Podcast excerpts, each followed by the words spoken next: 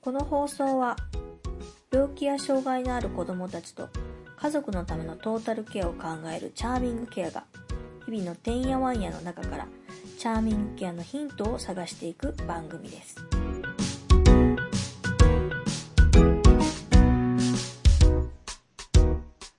はい。今日も始まりました。チャーミングケアのてんやわんや。えっ、と、先週に引き続きですね、NPO 法人親子羽休めの理事をされておられます、井上明美さんにゲストとしてお越しいただいております。よろしくお願いします。よろしくお願いいたします。ます。先週はですね、あの、割とその、羽休めの、親子羽休めの、その、まあ、活動であるだとか、まあ、レスパイトってこうなんだよ、だとか、そういうところのお話を、あの、していただいたんですけども、はいえっ、と、今日はなんかちょっと、その、最後の方でね、ちらっと言ってた、井上さんについてどんな人なのっていうところがすごく、ちょっと私は個人的に知りたいというか、聞きたいなと思っていて、で事前にちょっと打ち合わせをした。私たちあの、共通のね、知り合いがちょっといて、あの、ねそこからのご紹介みたいな形で、もともと知り合ってるところがあるんです。で、まあ、まあ、多分大丈夫だと思う。あの、関谷さんっていうね、スーシーという、あの、フィリピンの方で、こう、ラビアっていう、なんかこうね、あの、もの、まあ、材料を使って、カゴバッグを作ってる方がいらっしゃるんですけども、その方との、なんか共通の、あの、お知り合いで、フィリピンの方でもなんかちょっと活動っていうかね、あの、あの、されていた。そこをちょっとお聞きしてもいいですか？はい。えっと、1999年に夫の通在でフィリピンに行き、うん2004年、5年半ぐらい過ごしました。うんで、そこで、えっ、と、子供たちが、中学生、小学校の子供が2人連れて行って、インターナショナルスクールに行ったり、日本人学校に行ってる子供とかとです。まず、空港に着いて、すごくこの国が好きだなって、まず思ったんですね。でも、すごかったんですよ。うんあの、物覚えする子供たち。うんでもな、あの、笑顔と、うん。にすごく魅了されてしまったんですね。うん子供、あの、貧しいんだけれども人を思う心、うん。年長の人や子供を可愛がる姿勢、うん。私たちがなんか失ってるものをあの国に感じたんですね。うん。で、3位の妻として行ったので、割と、うん。まあ、それなりに車があったり、いい家に住んだりとか、環境が安定してるものをいただいたんですけれども、やっぱりそれだけで、ここの5年半、まあ、その時は5年半もいるとは思わなかったんですけど、この何年か過ごすのはすごくもったいないなと思って、うん。子供のインターナショナルスクールの役員をさせていただいたり、うん。そのうちに知り合ったのがフィリピンの貧困。うんそれでゴミの山で、あの、スカベンチャーって言うんですけれども、アルミの缶とかお金になるものを拾って生活している、うん。その、まあ、集落うんに出会いました。で、うん。そのお母さんたちが本当に貧しい中で一生懸命生きてる姿、うん。私がたまにあのそこに通うとあ自分たちはもう本当にバナナの葉っぱでご飯食べてるんだけれども、うん。私に出すご飯はそのうちで一番いいお皿を必ず出してくれるんですね。そういうこう、なんとなく、温かい、貧しいながらも温かい心、フィリピンのクリスマスパーティーはすごい賑やかなんですけど、そのバラックの小屋で私たちを歓迎してくれてクリスマスパーティーをすると景品をいっぱい出してくれるんです。私なん。かゲーム一生懸命夢中になっちゃって申し訳なくて景品一等賞いただいちゃったりでもなんかそういうなんかすごい楽しい中でやっぱりこの人たちと一緒になんか彼女たちに自立してほしかったんですね。お金あげるだけじゃなくてやっぱりこう、その中で彼女たちとっても手が器用なのでクロスステッチの刺繍を彼女僕たち日本人の女性たちと一緒に覚えてもらってとても素敵な商品ができて、それを私は販売することがちょっと好きだ人と会う出会うことが好きだったので、指導はあの青年協力隊の方が、あのえー、と例えばお名前出してみたら JICA とかでサイドに働いてる方とか指導してくれて私はそれを売る方に回りました、でお母さんたちが本当に貧しい中でもちょっとおしゃれになったり、私はあの、なんていうのか、すごくまあ、フィリピンの中の高級住宅地に住んでるんですけれども、うち、に来るときにだんだん輝いてくるんですね。例えば、OL さんがもう死後かもしれないけど、丸のオフィスに、もう、出勤するような感じなんですよ。それが手に取ってわかるんです。女性がこんなに仕事を持って自分のお金を得るっていうことがこんなにね、自信を持って誇りを持ってできることなのかっていうことにすごく感動して、しました。で、そんな5年半をすごくすあの過ごしてきて、彼女たちとは今もやりとりがあったり、それは私にとってゴルフをするとかエステに行くとかいうこと以上にものすごくかけがえのない、あの人生の宝物のような日々だったんですね。今、その、なんだろう、その商品っていうのは、今もなんか扱ってらっしゃったりするんですか、えー私はもう、もうそれもやっぱり、えっ、ー、と、そうね、駅伝のこう、ま、駅伝の選手のように駐在員の奥さんたちで出たり入ったりします私が帰った時は次の人に託し、またその方が駐在から終わった時は次の駐在に託しっていうふうに今も続いています。でも、あの、続いてますので、やっぱり日本で販売がある時はお手伝いに行ったりとか、そんなことで皆さんそれぞれ関わってらっしゃるけれども、あの、そんな風に続いてますよ、その、あの、プロジェクトは今も。へえー、そうなんだ。はい、なんかでも、あの、私ね、あんまこう、あれかもしれないけど、私、高校と大学ね、自分でこう、ちょっと家庭の事情で自分でこう働いて出てるんですね。えー、で、大学の時にあバーテンダーをやってたんです。はい。で、バー、全然関係ない話なんですけどね。で、バーテンダーをやってて、その時に、そこは結構外国人の子が、えっ、ー、と、こう、いる、あの、歌を歌うようなところだったんですね。えー、で、そこで、あの、ピアニストの人がフィリピンの人だったんです。はい、で、一家で日本に、あの、出かけ、出稼ぎじゃないですけど、うん、あの、ピアニスト、お父さんはピアニストで、うん、娘さんがちょっと、ちょっと歌を歌うみたいな子だったんですね。うん、で、すごい仲良くなって、で、もう本当もう、もうなんだろう、もうその、そこでか、あの、そこでアルバイトをしてる間って、すっごいその子たちとようよう遊んだっていうか、えー、あの、家にも行かせてもらったりとかして、えー、あの人たちなんだろう、なんかこう、すごい純粋っていうか、そうなんピュアっていうかな、目、目の輝きが違うっていうか、なんかすごいキラキラしてるんですよ、ね。本当にそうなんです。なんなんでしょうね、あれはね。もう一瞬でやられますよ。胸キュンっていうか、なんかもう、やられますよね、なんかね。そうなんです。うん、例えばね、あの、私も、運転、危ないところだから日本人は運転してはいけないんですね。会社の、あれで。で、ドライバーさんつけていただいて、そういうところに行く。で、お昼ご飯になると、つい、ドライバーさんにな、そのお金を、現地のお金をあげて、じゃあごめんなさい、これ食べてきてねって言うんですけど、うん、そんな風にしてると、フィリピンのそのゴミの山のお母さんたちは、あの、ドライバーさんどこにいるの？とか、今ご飯食べてに行こうとしてるわよって言うと、ちゃんとお母さん用意してくれるんですよ、ドライバーさんのご飯をね。それってもう私、本当に恥ずかしいですよね。お金で、まあそれが彼と私と contract なんだけれども、お金をあげてそれで食べてきてねっていうんじゃなくて、同じものをね、一緒に食べようっていうその気持ちにね、すごく私、なんて言うんだろう、大切なものをなんですかね、文化ですかね、国民性ですかね。多分その人たちだけじゃないですよね。きっとみんななんかそういう風潮がありますよね。ホスピタリティとか、うん、なんだろう。ま、なんていうのかな、お金がある人がない人にっていう、ちょっと、まあ、難しいところもあるんだけれども、でもやっぱ根本に流れてるものっていうのはホスピタリティ。そうですね。だと思うんですよね。弱い、自分ができることをできる人に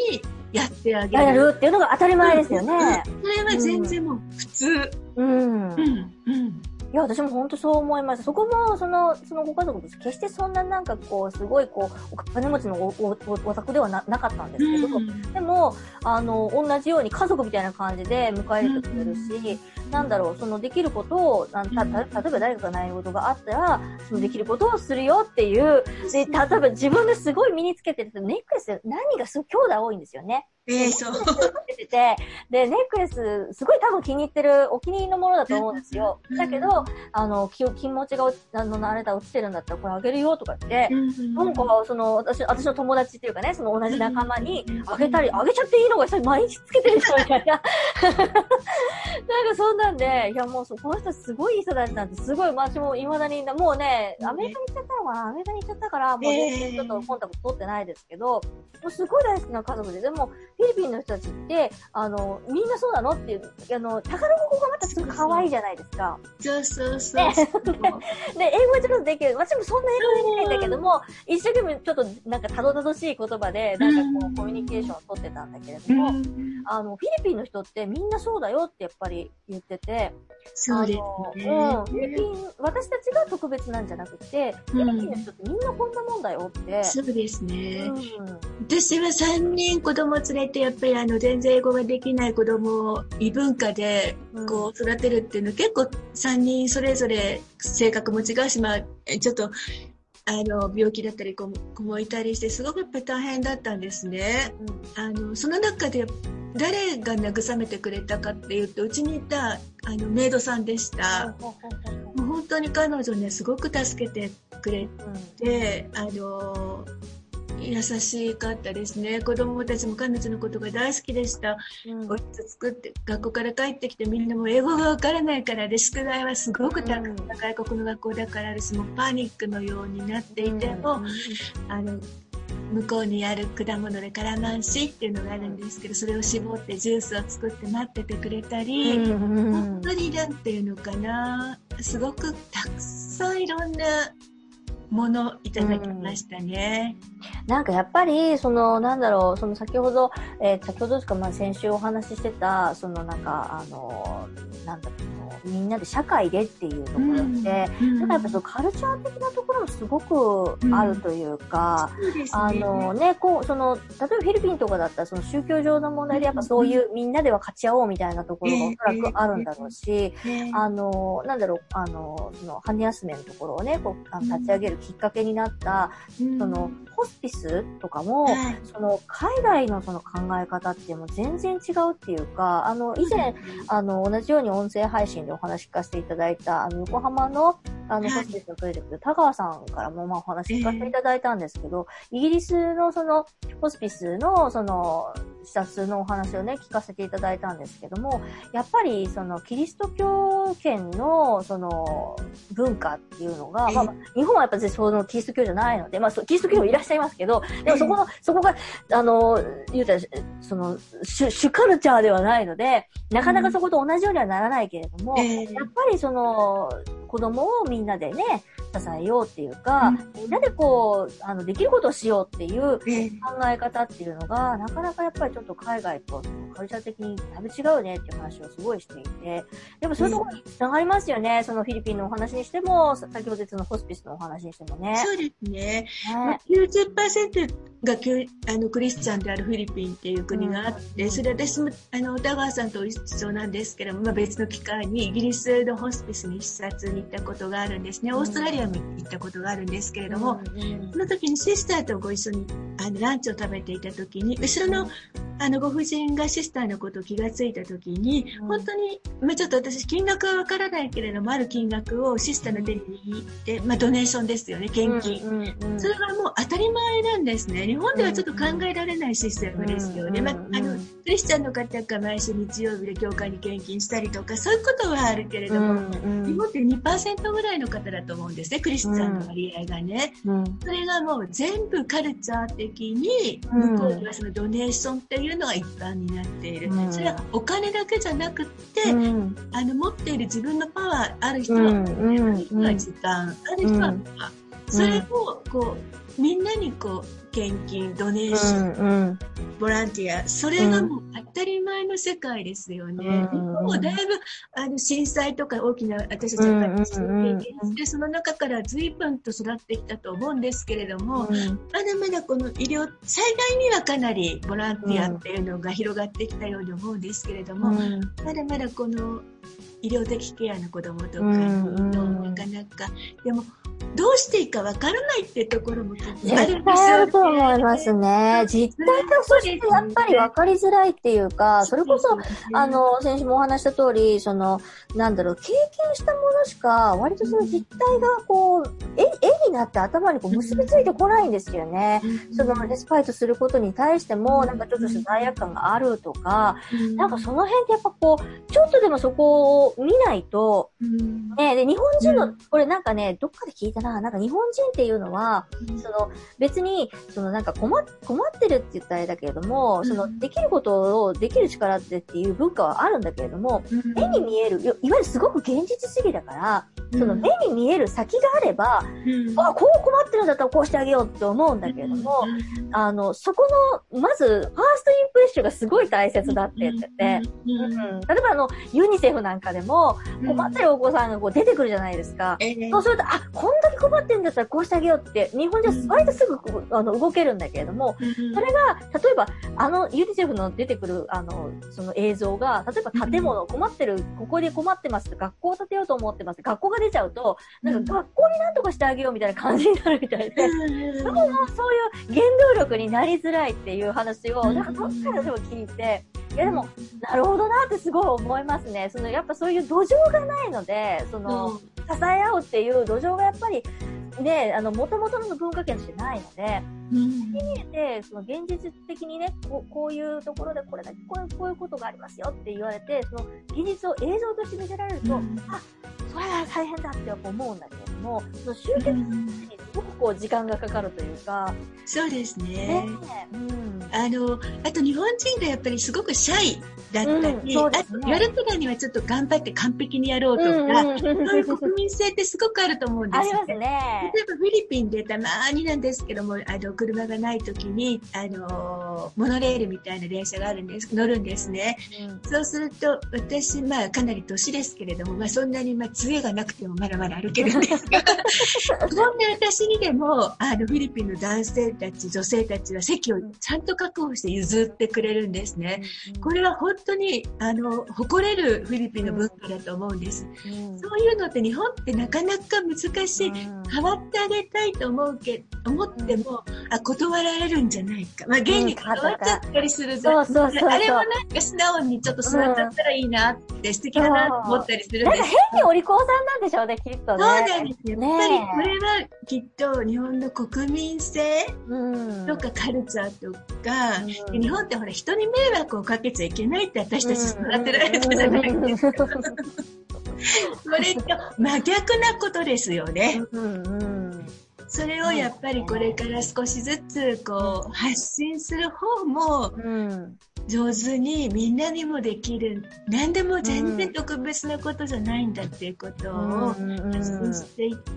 けたらすごく素敵ですよね。いや本当そう思います。でそのなんだろう私たちそのチャーミングケアとかまあもちろんあの井上さんなんかもそうですけど、医療的ケアの必要なお子さんっていうのがどんどんどんどん増える傾向、まあそれは本当に医療の発展というか、発達に伴って、今まではまあ残念ながらこう命をつなぎ止められなかったお子さんっていうのが、どんどんどんどんこう生き生きながらえるというかね、命をつないでいけるようになってきてるので、そうするとやっぱりそれだけじゃなくて、そこをこう維持するためにやっぱりその家族がやっぱそこを支えない今もうもうまさにそうですけど、なってるんですけどやっぱり限界があるんですよね。そうです本当だ、本当だったらってすごい言い方おかしいです昔だったら、本当にもう、もう生まれる前にもうちょっと大変だったとかね、うん、その生まれ、生まれる時にもうちょっと残念ながらっていうような話が、もうそうじゃなくなってきてる。で、うん、それって、その、やっぱりその何がしかの医療的な、その、大掛かりなケアが、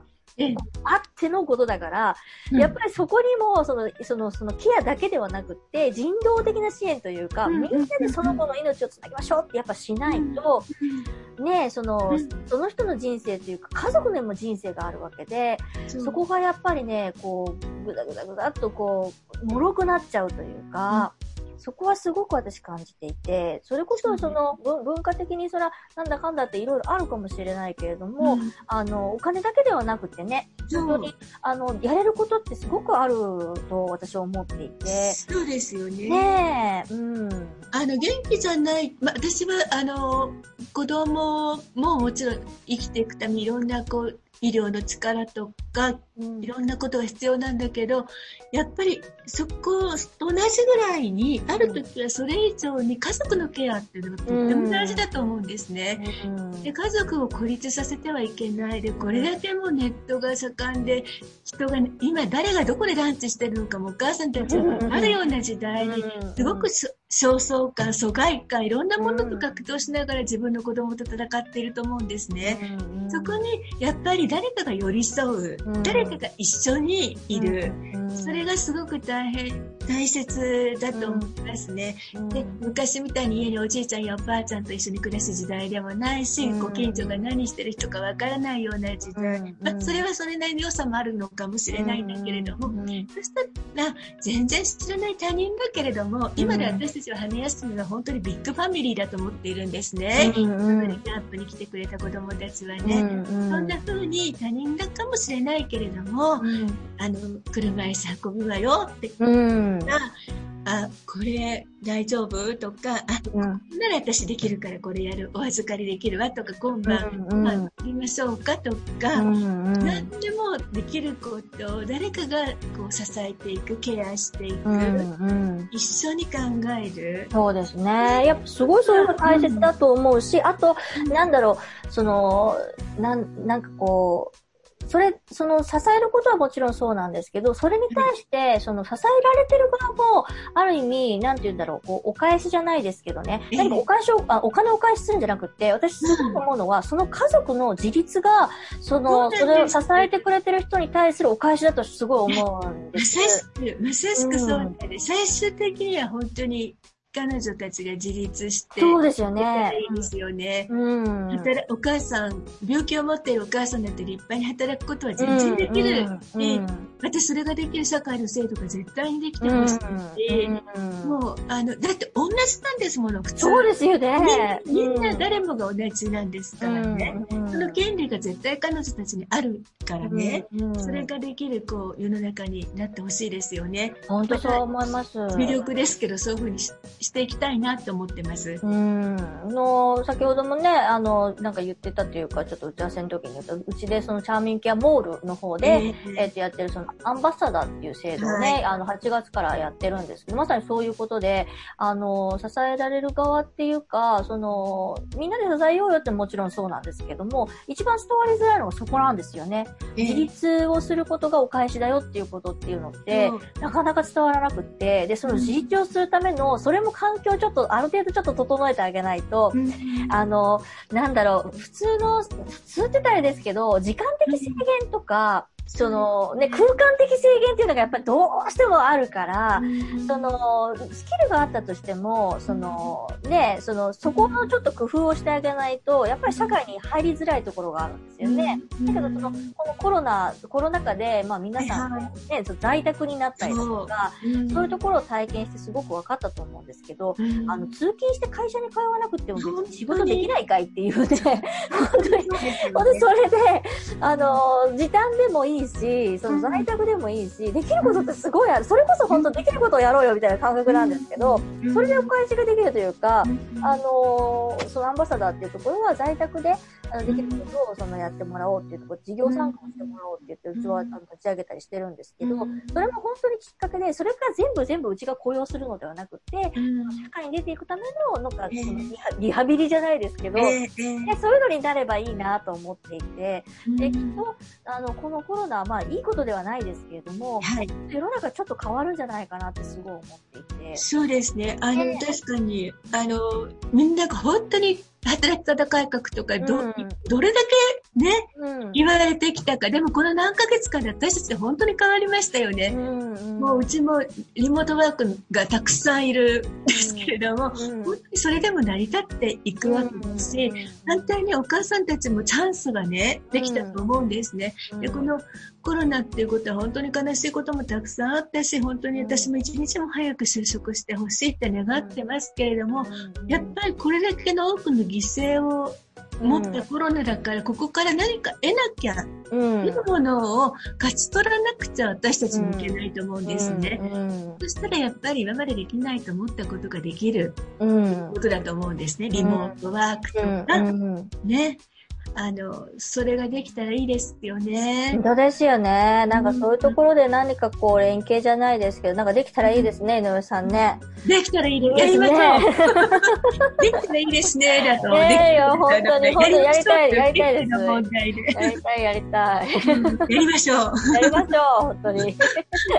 本当にあの、お話しさせていただいて、なんか私がこう、今までこう、繋がりたいなだとか、なんかこういう、この人どういうふうに思ってんだろうなっていうお話を、ちょいちょいこう、あの、こういう、もうさ、すでに繋がってらっしゃって、もう長いこと活動されておられるので、あの、こうだよって教えていただいて、なんかちょっと師匠的な感じを一瞬でちょっと。年齢はそうです。思ったので、ぜひともあの、チャーミングケアの活動にもあの、参戦していただけるとありがたいなと。思います。はい。また、あの、今後、あの、えっと、音声配信の方はもう継続的にしていこうと思ってますので、はい、何か、あの、ね、アナウンスがある時とか、また、あの、ゲストで来ていただいて、お話していただければ非常にありがたいと思いますので、また今後ともよろしくお願いします。こちらこそよろしくお願いいたします。ありがとうございました。ありがとうございました。